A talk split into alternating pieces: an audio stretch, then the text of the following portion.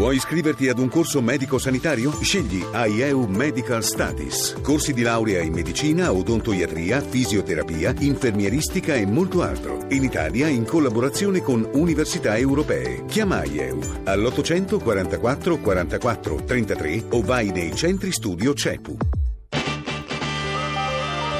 RAI GR1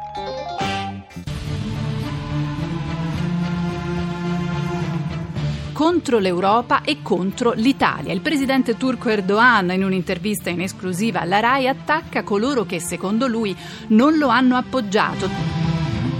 Türkiye'de demokrasiye bir darbe yapılıyor. In Turchia è in corso un golpe contro la democrazia. Se viene bombardato il Parlamento italiano, che succede? La Mogherini, che è italiana, come reagisce?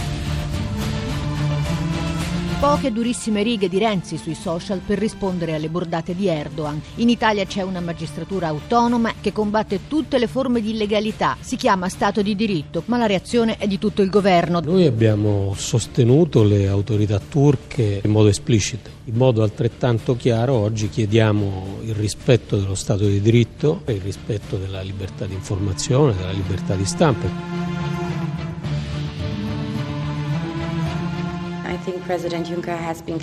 Il presidente della commissione si è già espresso chiaramente, ribadisce la sua portavoce. Mogherini ha chiaramente condannato il tentativo di golpe. La UE insomma non ha alcuna intenzione di cambiare linea nemmeno dopo la minaccia di far saltare l'accordo sui migranti raggiunto lo scorso 18 marzo. La questione migranti è la prima, ma non l'unica a legare inevitabilmente i destini dell'Europa a quelli della Turchia. C'è la lotta al terrorismo, l'appartenenza alla Nato, la sua posizione strategica ai confini del continente. Eppure, quello tra Ankara e Bruxelles è un rapporto che si fa di giorno in giorno più difficile. L'intervista a Erdogan e le inevitabili reazioni che ha suscitato lo dimostrano. Il dialogo si sta trasformando in ricatto, le parole del presidente turco suonano arroganti e offensive. Attacca le istituzioni europee, la Mogherini, la magistratura italiana minaccia ritorsioni per l'attuale regime dei visti, non esclude il ripristino della pena di morte. Si allarga la distanza tra lo Stato di diritto occidentale e una democrazia ormai decisamente appannata.